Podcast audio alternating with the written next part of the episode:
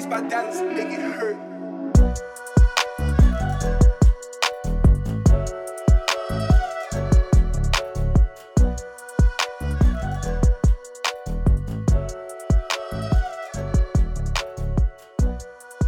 Good evening, afternoon, or morning, depending on the time that you may be listening to this to and from. It's Friday, November the 6th. We still have no new president elect.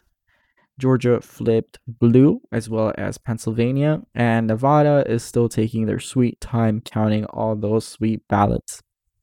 The United States just yesterday reported over 100,000 new cases of the coronavirus.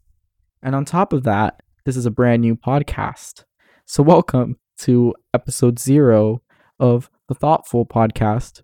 This is the pilot episode. I'm your host, Jesus Anzola. And today, while I'm not joined by anyone, I would like to share with you all what this new show is all about. This is a brand new weekly show where we hope to discuss a multitude of topics ranging from philosophy to religion, to culture and society, and politics, anything in that fashion. But most importantly, one of the things that we would really like to discuss is what really happens in the mind of young adults. You see, that's my area of expertise. That's where I lie. I'm a 20 year old college student, and we want to bring to you what the thoughts of 20 year old college students are what it's like to grow up and gain new responsibilities, what it's like going through the motions of school, and what it's like to deal with the problems that arise in our daily lives, whether it be going through relationships or even losing some.